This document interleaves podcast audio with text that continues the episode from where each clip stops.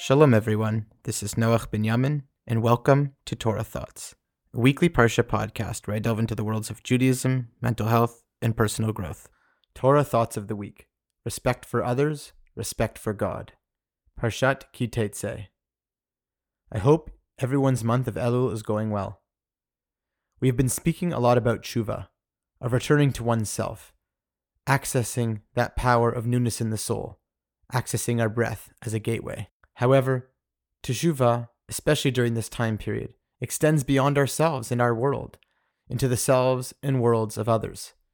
The recent parshas have been discussing quite extensively many mitzvot that we are obligated in, especially between ourselves and our fellow human beings.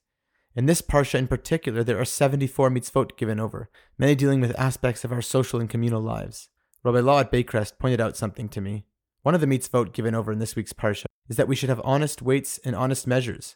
One should not have one weight or measure be gedolah, large, and the other ktana, small. If we have dishonest weights and measures, Hashem says that, quote, whoever does these things, whoever perpetrates such injustice is an abomination to Hashem your God, end quote. The message is a message I want to keep short and simple.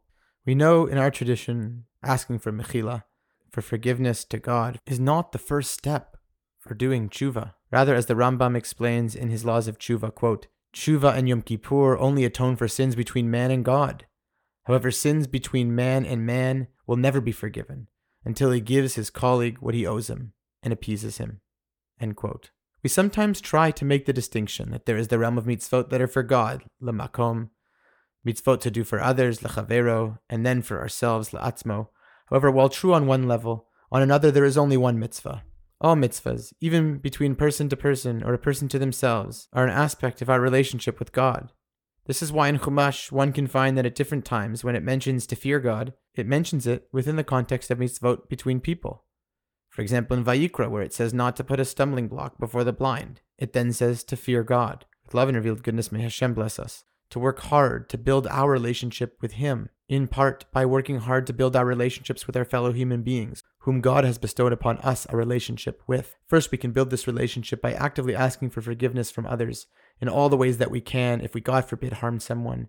That said, I know there are unique and sensitive circumstances that one needs to navigate in this realm, and having a mentor is important for this, as relationships are obviously complicated. Another way we can do this, especially all year round, as I have learned from some teachers, is that we should, before interacting with someone, consider before the interaction in what way, shape, or form can I make this person's world a little better?